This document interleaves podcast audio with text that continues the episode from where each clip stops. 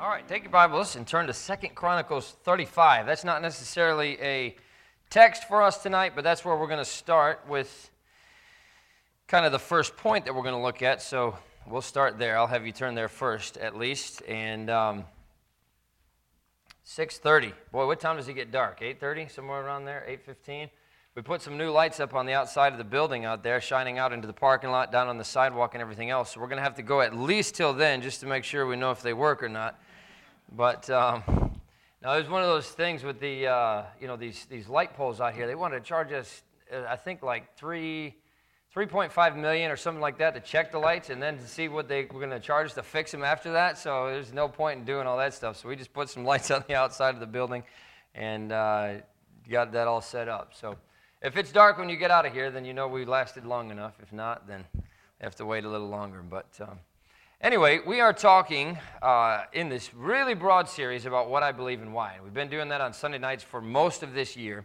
Uh, it's very important that we understand what the Bible says. It's very important that we understand what we believe, but then also why we say we believe those things. There's a lot of people, especially those who grew up in church, that say, oh, I believe this or I believe that. But why do you believe that? Well, that's what I've always heard. That's what I've always been taught. Well, why? Where does the Bible say anything about it? And so that's what, we're, that's what we've been focusing on with this whole series what I believe and why. And I say what I believe because it's what I believe. I, I believe that this is what the Bible says. I don't expect every single person to have every single belief exactly the same way that I have it, but I hope that by the time I show you enough verses from the Bible, that you'll have the same belief. Uh, but we started uh, last week, or maybe two weeks ago, talking about music. And we said that music was an emotional language. And we talked about all of those different things. This is, a, this is kind of a broad series that we're covering about the issue of music, and really the issue of music in church. But I'm going to discuss two aspects of music in in this in this entire series personal music and then corporate music. And when i say corporate i'm saying the, the church music the music that we use in church why we use the music that we do. And so what i want to do really tonight is talk about personal music and, and kind of discuss how we use mu- music personally and then take those same principles and apply that to how we use that in the church. And we're not going to do all of that tonight but in other words i guess what are some valid uses to which we can put um, this wonderful emotional language of music into use. So that's the title tonight How to Use Music. How to Use Music. The basic thrust of, of, of these ideas spring from the principle that music is an emotional language. And um, if it's an emotional language, then obviously people express their emotions. People express their emotions in lots of different ways, right? Anger, sadness, you know, sorrow, joy, there's lots of different emotions, right? And uh, I, I, believe music is the same way. So, um, essentially, emotions that are, that are proper or okay for the Christian that can be stimulated by appropriate music that is appropriate to use. So, what are those situations? What are those circumstances? That's what I want to talk about tonight. I want to show you from the Bible some acceptable ways that we can use music, whether it's instrumental music or lyrical music, or, or you know, music with instruments and words um, that outside of the church context, our daily life, how they can be used, how they are, um, how, how, we can use music. All right, and then I and and after we get to the end of this tonight, then I'm I'm going to try to bring some of that together for you to understand exactly why we talked about that. Um, and exactly what direction we're going to go within that, with that going forward. Okay, we're not going to be too long tonight, but I want to I want to give you some of these things. So number one, you can use music to empathize with others, and in Second Chronicles chapter 35, uh, let me, let me kind of set the scene for you a little bit here. Josiah was one of the better kings of Judah. And uh, if you remember, what was that? Wednesday night, I guess, when we talked about the, the split kingdom the northern kingdom with the 10 tribes and the southern kingdom with the two tribes. Once those two kingdoms split, there were no good kings on the northern side. Um, none of those kings that came gave any honor to God. None of those kings did anything that was right in the sight of the Lord. But there was a good handful of them that did do right in the southern kingdom, the kingdom of Judah. And Josiah was one of those kings. How old was Josiah when he came to the throne? Does anybody remember? Johan? He was eight years old, right? A young king, young king. And he didn't even reign that long, honestly, because he was trying to. He was trying to defend his country militarily. He was trying to defend his country politically, and he was trying to deliver their, the, the nation of Judah from this coming Babylonian storm. And only 18 years into his reign, I'm going to make you do some math. How old was he when he died? 26, right? You don't think of that that often, that Josiah, you know, this good king, died at 26 years old. Usually you don't even start, you know, the world doesn't even know you're there until you're 26, right? But he left his mark. He left his mark because he was a king that obviously somebody trained him right, that pushed him in this direction of serving God. But only 18 years into his reign, he was killed uh, directly in a battle with Egypt before Nebuchadnezzar conquered Judah. But because he was such a good king, he was very, very missed by his people. And that's where we come to Second Chronicles 35. Jeremiah, the ministry of the, uh, the music ministry of the temple, many other people um, had this musical lamentation for their king. Second Chronicles 35 and verse number 25. And Jeremiah lamented for Josiah, and all the singing men and the singing women spake of Josiah in their lamentations to this day, and made them an ordinance in Israel, and behold, they are written in the lamentations. Now, this, this is not in a church sense. This is not in a worship sense. This is not in any of those sense. They were just singing a song of lamentation.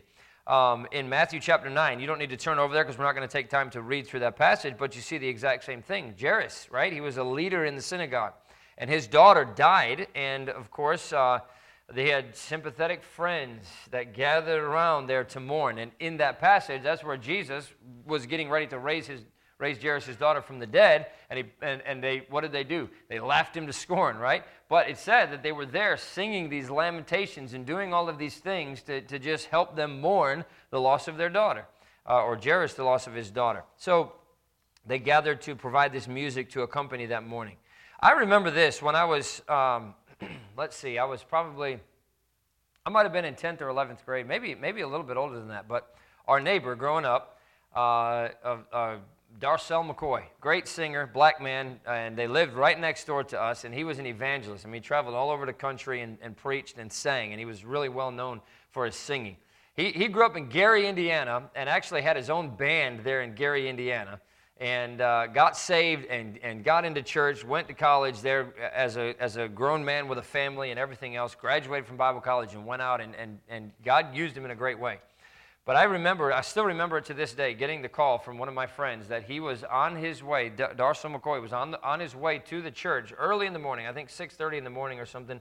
Uh, we had a weight room there, and he would go there and work out with his kids sometimes, and he has his daughter with him, and, and they were sitting on a, on a corner, and we, we took this same route to school because we lived right next door to them, but on this corner was, there was a highway, and the road that we came in from the back road kind of came onto this, and I say highway, it was a four-lane road, but it was more like Hull Street or something like that. But right there on that curve, a, a drunk guy coming home from a bar uh, didn't even see the, the corner and just went straight and ran right into the side of his, his, his, vehicle. He had actually had his daughter drive that day because she was learning how to drive, and so he was the one that was in the passenger seat, and he got killed instantly on impact. And uh, he was very well loved by our church, and so I just I remember uh, I mean, the news hit really, really hard. But Pastor, Dr. Vogelin, my pastor, uh, very reserved, very, you know, just very stoic. One of these guys that you, you know, you didn't know if it was okay to smile and say hi and wave to him or not. Uh, just, just uh, really, uh, really German, I guess, is a good way to describe him. But I remember walking down the hallway uh, in the education wing and hearing him playing Darcel McCoy's songs so loud it was almost like you were in the room. And this was coming from his office. And I just, I mean, you could just tell that, that, that he, was, it was, he was deeply hurt and deeply moved by the fact that Darcel McCoy had gotten killed in this car accident. And I just, I did, it moved me because, you know, you walk down and you hear this singing. You hear this man who, who spent his entire, you know, uh, adult life, for that matter, after he got saved, you know, singing and preaching. And it's, it's lamenting, but it's, it's, it, it's, it does good for the soul. I remember the same thing in uh, Miss Loida after Renato passed away. I mean, just uh, you know, they while he was in the hospital, they were playing his songs, and they were all the whole family was just listening to him singing, and and the same thing that we did for a few weeks after he passed away here in, in our church. It's just that, that lamenting, that music does good for the soul. And so if somebody around you is hurting, appropriate music played in their presence or, or giving, given to them as a gift can certainly be something that would be a healing thing for them. So use music to empathize with others. The second way that we can use music, and turn over to Psalm 45. And uh, um, the second way that we can use music is to amplify romance with your spouse. Now, oh, you can't do that. You can't you can't listen to romantic music. Well, look what it says in Psalm 45. And if you have, um, if your Bible has the titles in Psalms, and most of them do, uh, before verse number one, it says, To the chief musician upon Shoshannim, for the sons of Korah, Maschil, a song of loves. My heart is inditing a good matter, the first verse says. I speak of the things which I have made touching the king. My tongue is the pen of a ready writer. Now go over to Isaiah 5. Isaiah 5. While you're turning over there, I think we can say that Song of Solomon is a perfect example of this, right? If you've ever read through the book of Song of Solomon, it's, it's, it's basically a love song or a love story, if you will. Uh, song of Solomon 1 1 says, The Song of Songs, which is Solomon's. And then he goes through and sings, uh, you, you, at least you, you assume, singing this love song to his, his bride. But Isaiah chapter 5 and verse number 1 says this now will I sing to my well beloved a song of my beloved, touching his vineyard. My well beloved hath a vineyard in, in, in a very fruitful hill, but I will sing to my beloved a song of my beloved. So the idea that every couple has a song, you know, their own song that they sing, whether it was a song that was played at their wedding or sang at their wedding or something like that, it's, it's very well known. a lot of people have, well, this is our song, you know, our song uh, Pastor, I mean, I remember Pastor Brothers doing this all the time too. He would, uh, he had different songs like that, and and uh, Mrs. Brothers would go get in the car and turn the car on, and he would have the CD on to that song in the car, and so as soon as she started it, it would start playing. That's that's why you did it before social media, or not social media, but before technology, right? now you can just send it to them on a text or whatever else, and they can listen to it whenever. But uh, he would go in there and put the CD in the car, get it to that number, and so when she turned it on, it came on to that song. And just, just romantic songs, you know. But do you know that more songs are written about love than about any other topic?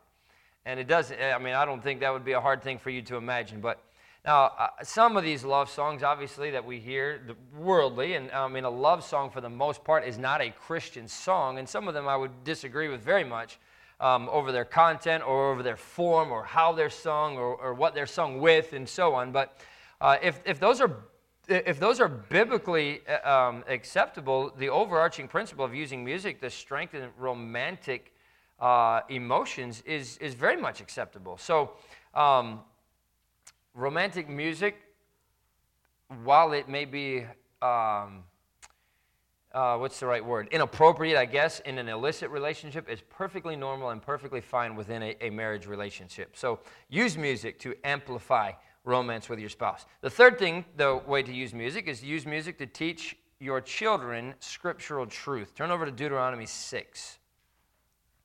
Use music to teach your children scriptural truth. Now, Deuteronomy 6, and this is a verse that I'm sure you're pretty familiar with at least because we've read it in a lot of different contexts. But Deuteronomy 6 and verse number 7 And thou shalt teach them diligently unto thy children, and shalt talk of them when thou sittest in thine house, and when thou walkest by the way, and when thou liest down, and when thou risest up. And of course, he's talking about the statutes of the Lord, the, the scriptures that they had that were available to them. And I understand that this is not explicitly referencing doing that through music, but it is implied, right? If it's our responsibility to teach our children the truths of the scripture, then however we have to teach them is the best way to do it. Look, do you ever remember memorizing any songs in school that helped you memorize certain things? Like we had songs to help us memorize the presidents Washington, Adams, Jefferson, Madison. You ever do that? Or the states and the capitals and things like that? Hey, the best, I've never forgotten that song. And I still know all the presidents. And if you ask me who was the, you know, the 15th president, I'm going to say Washington, Adams, Jefferson, Madison, right? And that's how you get there because that's how you memorized it. But it sticks in your head because it was put to music. And so it's a great way to teach our children the scriptures, right? Uh, and there's all kinds of, of music that is, that is put out by, by great, uh, by good churches, but by great publication companies that are scripture songs put to music. And what a great way to teach those things to your children. And not just scripture songs, but, you know, uh, Patch the Pirate or some of these others that have great scriptural truths embedded in the songs. And boy, I'm telling you, we, we had Patch the Pirate growing up. And if you have not heard of him, go look him up. He's, he is um, fact, he's, he's not far from death, honestly, and I know that's a sad thing to say, but he got Alzheimer's uh, or dementia, really, and he's, he's just kind of on the, on the last little bit of his life. But man, that man has done some tremendous, um, about an hour to an hour and a half long um, dramatization plays uh, that teach scriptural truths. And, and that's really what it is. But man, we, we were listening to those when we were kids, and my kids are still listening to them, and they're still putting out new ones every so often. And so uh, just, just tremendous. But filled with songs that teach scriptural truths. And I'm telling you, we listen to those things so many times that uh, if, if they come on, and my, I could quote every line of every part and every song and everything because we listen to them so much, but it, it, it, just, it just fills your heart, fills your mind with these scriptural truths. You know, the largest book in the Bible is the book of Psalms, right? And in Scripture, five times we're commanded to sing psalms, hymns, and spiritual songs. Five times we see that. So if I'm going to teach my children all the Bible, it's going to include teaching them to know and sing psalms, hymns, and spiritual songs. My kids uh, have and, and still do go to bed almost every night listening to sometimes songs, hymns, spiritual songs. That almost every night, that's what they go to bed listening to. Now, every once in a while, they go to bed listening to a Patch the Pirate or something like that, which has got some speaking in it too. But they've gone to sleep almost every night of their life listening to good, godly Christian music being played since before they were born. Uh, we were playing them for Jackson when he was still in, you know, in, in, the, in the womb, and the same thing with Alex and Riley. I mean, every single night they go to bed listening to it. It's almost if, if the music is not playing at night, they can't go to sleep because it's just, it's too quiet. I need to hear some songs, you know. So um, by the time my kids leave home, not counting the times that they hear music in church, they will have listened to thousands and thousands and thousands of hours of songs, hymns, and spiritual songs. And they're going to learn a lot of scriptural truth through that. And by the way, so will you. It's good for you to listen to those things too. Listening to those, those uh, uh, verses being sung, listening to the spiritual songs. That's one of the reasons why we play the songs on Sunday night. I'm trying to give you a taste for what good music should sound like and what it should be like. And so, um, if it's if it's not if it's if it's good for your kids, then it's good for you. If it's not good for your kids, then it's not good for you. And that goes for principles a whole lot wider than just music. But um, uh, that's, that's, that's a good principle in music as well. So use music to teach your children scriptural truth. Number four, turn over to Numbers 21. You can use mu- music to motivate yourself or others to accomplish something worthwhile. And I'm not necessarily saying, you know, you should be listening to the, the Rocky theme song or something when you're trying to accomplish something worthwhile. We're still talking about doing these, listening to music that fits in with scriptural principles. But this is exactly what happened in Numbers 21, verse number 16. And from thence they went to Beer, that is the well whereof the Lord spake unto Moses, Gather the people together, and I will give them water. Then Israel sang this song Spring up, O well, sing ye unto it. The princes digged the well, the nobles of the people digged it by the direction of the lawgiver with their staves, and from the wilderness they went to Mattanah. The children of Israel needed to dig another well on their wilderness wanderings, right? They didn't seem to to be too up to the task for some reason. And maybe it was because they only had sticks to dig with. I don't know. But uh, Moses had everybody start singing while they worked. And it worked. They, they got the job done. There's, there's camaraderie. There's, there's this kind of joint improvement of mood when there is singing while work is being done. While we were working on this building, you know, two, three, four o'clock in the morning, we had music filling the entire auditorium, just, just listening to singing, sometimes singing ourselves and so on. But Look, it worked for the seven dwarves. Why can't it work for us, right? Hi ho, hi ho, it's off to work we go. And they got the work done and they came back, they were still singing, right? Uh, but look, even the military uses that strategy, right? When you're going on these long marches, they're singing and they're, you know, they're, they're singing while they're marching. And by the way, that's where a lot of our uh, spiritual songs came from, the, the Negro spirituals, right? As they were out there working in the fields, they were singing Swing Low, Sweet Chariot. And a lot of these songs came from that because they had to do something to pass the time. They had to do something to help them with their work and to kind of ease that burden. So, what did they do? They sang. And the more they sang, the more it, it uplifted their spirits and the more it got them through those, those hard days that they went through. So, um, anyway, you can use music to motivate yourself or others to accomplish something worthwhile. Number five, turn over to Isaiah 16. Number five, we can use music to reflect our joy. Use music to reflect your joy as Christians, we sometimes think that if we do something just for the fun of it, then it must be wrong. Right? If we're doing it only to have fun, then it must be wrong because Christians are not allowed to have fun, right? Now, obviously, there's a lot of things that are worldly fun that would not be okay for us to do as a Christian. But the Bible says we're supposed to live soberly, right? So we have to, you know, we have to be. It doesn't say somberly; it says soberly. Soberly means, uh, you know, uh, live with a purpose. It doesn't mean without joy or without happiness or, you know, with a, the long look on our face and all of those kind of things. Uh, that's the way that a lot of Christians live their life. Well, I'm a Christian, so I can't do anything. Life's so miserable. Life's so boring. I can't. Blah, blah, blah, blah. The Bible says live soberly, righteously, godly. That means we should just live with a purpose. We should live righteously. We should live godly. But we ought to have joy. And there's nothing wrong with going to do something just for the sake of having fun, right? We ought to do those kind of things. And so, uh, there's nothing wrong with good, clean, enjoyable fun. There's nothing wrong, uh, all things being equal, with music that expresses that. Isaiah 16 and verse number 9 says this Therefore, I will bewail with the weeping of Jazer, the vine of Sibmah. I will water with my tears, O Heshbon and Elah. For the shouting for thy summer fruits and for thy harvest is fallen. And gladness is taken away, and joy out of the plentiful field. And in the vineyards there shall be no singing, neither shall there be shouting. The treaders shall tread out no wine in their presses. I have made their vintage shouting to cease. Now, granted, this passage is speaking of the exact opposite of what we're talking about, but I, I don't think it's wrong to say that, that they sang to enjoy themselves. And they did these things while they were enjoying themselves. Now, I believe it assumes that it's perfectly acceptable and perfectly normal as long as God's judging hand isn't on your life to sing and, and, and, and be joyful and do all these other things. Verse 10 says, And gladness is taken away, and joy out of the plentiful field. So that means they had joy in it. Uh, in the vineyards, there shall be no singing, which means they sang in the vineyards. Uh, neither shall there be shouting, which means they did that as well. The treaders shall tread out no wine in their presses. I've made their vintage shouting to cease. So they did all of those things. God's heavy hand was on them, his judging hand was on them, but they did all those things when it wasn't, right? So I, I have a playlist on Spotify called Good Secular Songs. And um, it's, it's obviously those songs, I believe, still have to fit in with principles of good Christian, I shouldn't even say Christian, but good music.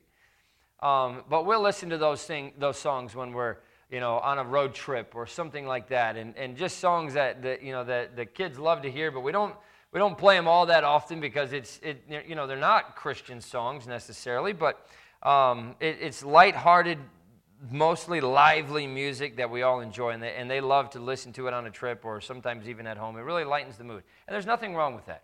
As long as you're not listening to these songs that have, you know, cursing in it, or as long as you're not listening to songs that have things that are like, uh, that, are, that are singing about and glorifying sin, there's nothing wrong with it, right?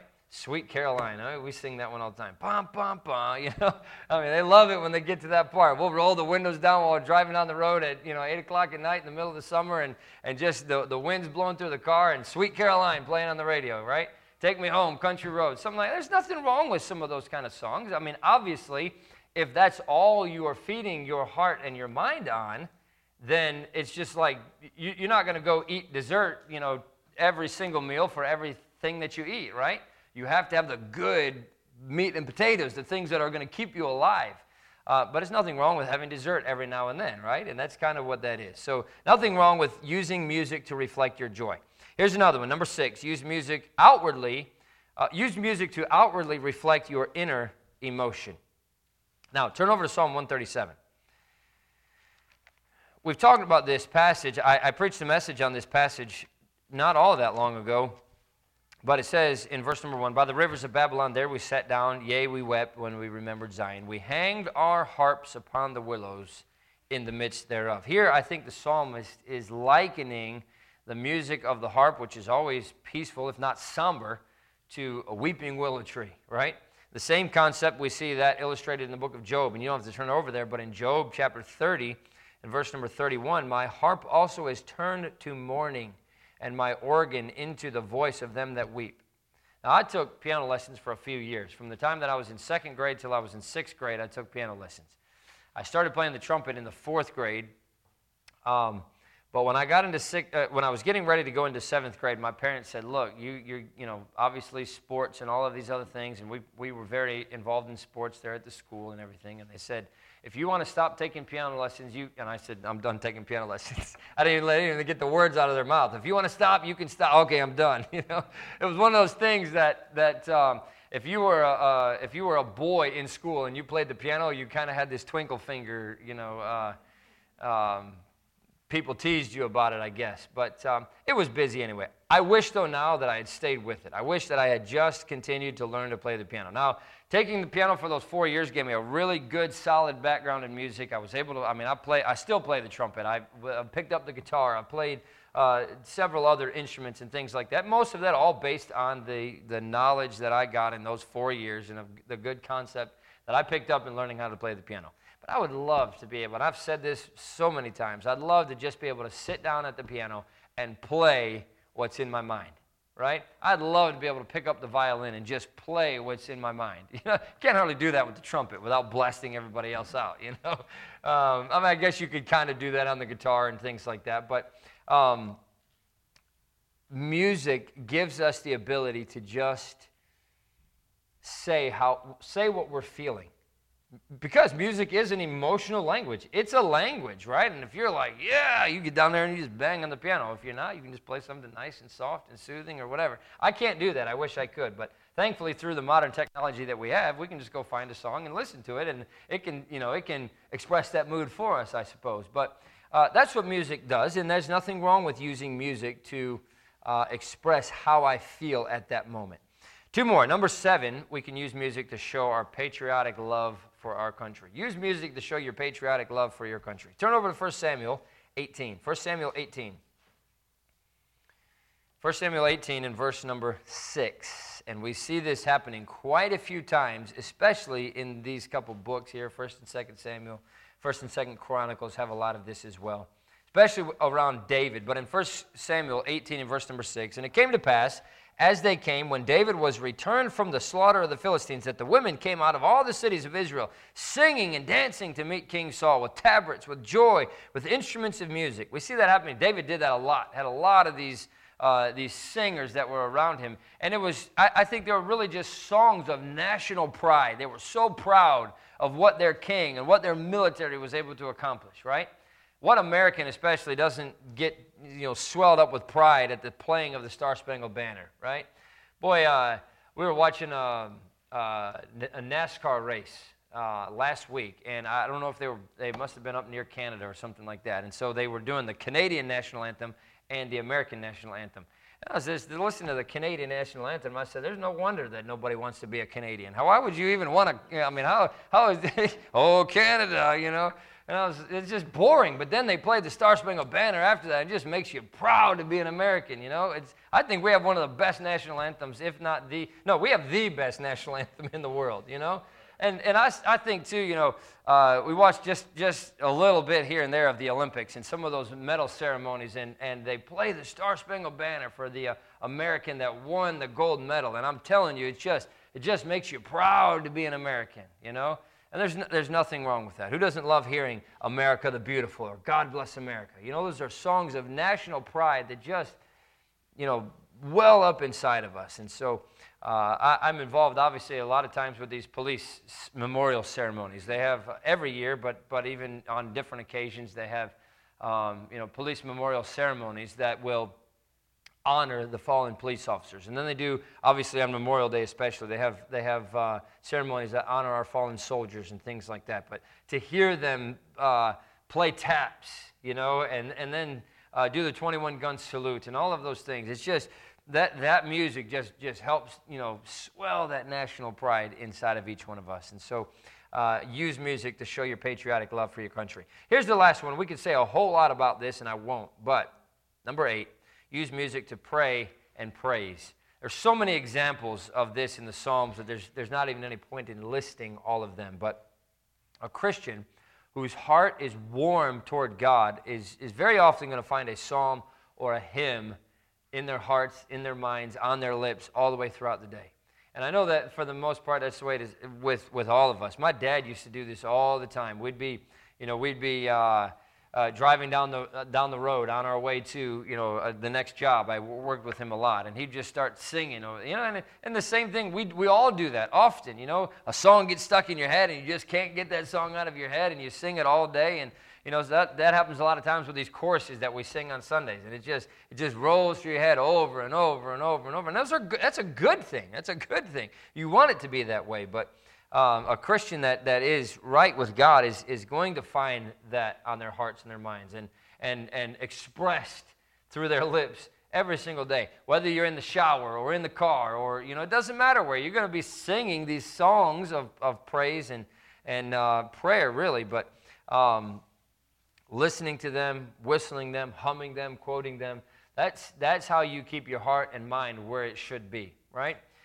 try doing something that you know you should not be doing while you're singing a song that you heard in church on sunday right Try, try singing, Press on, heaven's not so far away while you're going somewhere you shouldn't go. Right? Try singing, you know, oh Lord, you've been so good while you're mad at somebody and, you know, you're, you're thinking about going next door and shooting them or something, right? I mean, try doing it. You can't. And that's why it's so important that we fill our hearts up and fill our minds up with this good, godly Christian music because that's what's going to be on our hearts and minds throughout the day. So I was taught, or at least given the impression as, as, a, as a young person, that the only scripturally valid use of music was spiritual. Um, or, you know, basically in reference to or toward or about God. But I, I, think if you look closer at the scriptures, that, that doesn't really bear that out. And, and maybe I just misunderstood, you know, I'm, and as a young person growing up in church, you don't, you're not always paying attention to everything that's being taught or preached or whatever else. But at least that's the impression that I got, that the only music you can ever listen to is music that's singing about God or music that's, you know, scriptural. But honestly, we see all the way throughout the Bible that there is a whole lot more uses for music. Now, all of my music has to yield to the scriptural principles of music. But it doesn't all have to be all about God. Now, that should be the majority of it, the same way that I said, the meat and potatoes. That is your life. You are a Christian. The majority of the music that you listen to ought to be music that's centered around God and the Bible and prayer and praise and all of those things. But it doesn't mean that all of it has to be. And there's times for lightheartedness, there's time for different types of songs that we can listen to, that we can sing, that are, there's nothing wrong with. And so, um, again, it has to fit in with those scriptural principles. I'm going to spend a lot of time talking about the, the spiritual aspects of music. And, and so, what I'm doing in these first few weeks is really just kind of trying to set the, set the, the, I don't know if tone is the right word, but show you what music is in the Bible and what is, what is scripturally acceptable and what's not. And we're going to talk about the principles of music. How do you determine, okay, here's a song that, yeah, it could be kind of right on the border. Is it okay to listen to that song or is it not? We're going to talk about the scriptural principles of music. So, whether it's a spiritual song or not, it still needs to fit in with the scriptural principles of music. So, those are the things that we're going to be going through. Um, I, I want to make sure you know at the beginning of this that, that we should, you know, a, a majority of our music should be scriptural and spiritual. It's still perfectly scriptural to use music personally in a broader sense than just that every song that we listen to or sing has to be about God. We, we have a, a broader spectrum that, according to the Bible, is okay. We just have to make sure that those fit in with the scriptural principles of music, which we're going to talk about as we go forward. All right? Let's pray, and then we'll sing our song and be dismissed. Father, we love you. Again, we thank you so much for how good you are to us. I thank you for a good service this morning. I thank you for a good uh, opportunity this morning as well. I, I do pray that you'd guide us, lead our church in the direction that you want us to go, and I pray that you'd help us to only be satisfied with where you want us to be. And God, I do thank you for the principles that we have here of what we're talking about tonight with music. I pray that our music would be pleasing to you. Pray that it would be honoring to the Word of God and that it would be something that is, is cultivating hearts and minds that will be pointed toward Jesus Christ in our own lives, in the lives of our children, and in the lives of everybody that we come into contact with.